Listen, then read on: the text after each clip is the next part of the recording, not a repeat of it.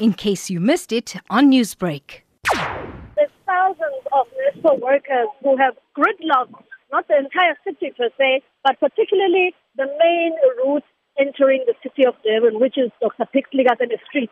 Earlier this morning, we had heard that the N3 was also quite disrupted. There was a huge backlog of traffic where municipal vans were going on a go slow, which also became some sort of a standstill, which caused a lot of traffic for commuters who were coming into the city earlier this morning. And right now, the workers have camped outside the city hall where there's currently meeting between their representatives, which are South African Municipal Workers Union, municipal officials, ESCO, the mayor, as well as the city manager, where uh, they're continuing their talks, which were actually started yesterday, where municipality representatives as well as union representatives converged in a meeting trying to reach a solution to the problem. If I could just take you back briefly on the problem that is currently having workers enraged, it is reported that 53 workers received, according to workers, an unfair increment two weeks ago. It is reported that workers who are members of the MKMVA who were hired in 2016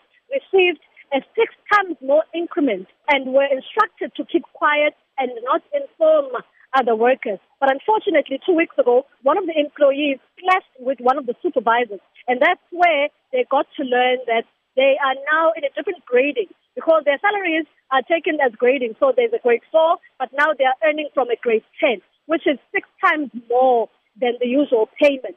So that's what got various workers in different divisions within eThekwini municipality disgruntled, and then they started their protest action. Initially, they started as a go slow, which is why we saw various areas within the municipality of eThekwini going without water, having more frequent electricity cuts.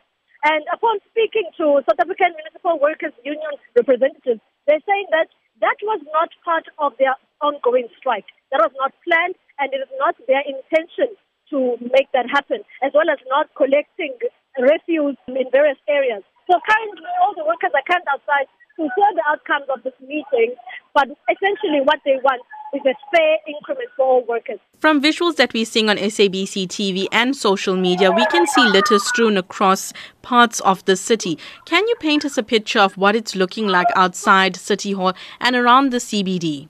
City Hall right now is currently a highly fenced and dirty area. So the workers made sure that they gridlock the road, Dr. Pixley kaSeme, and closer to the point where the City Hall is, there's a huge chunk of waste, dirt that has been splashed all over.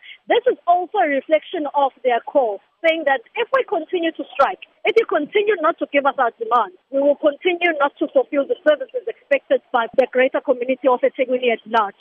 So if you continue not to answer to our demands, the city will go dry, community members will go sick, and of course the city will be a stenchy place to be in. How are police manning the strike? There's a lot of police presence in the Durban Metro as well as SAPS just to monitor because it is fair to say that the municipal workers haven't really been violent in any manner and they didn't really march from border all the way to Dr. Pixley kaSeme's end towards the uh, City Hall. They just walked and came with the vans, parked the vans right in the middle of the road, and they're outside the city hall. They're just waiting for municipal officials to come and address them. Newsbreak, Lotus FM, powered by SABC News.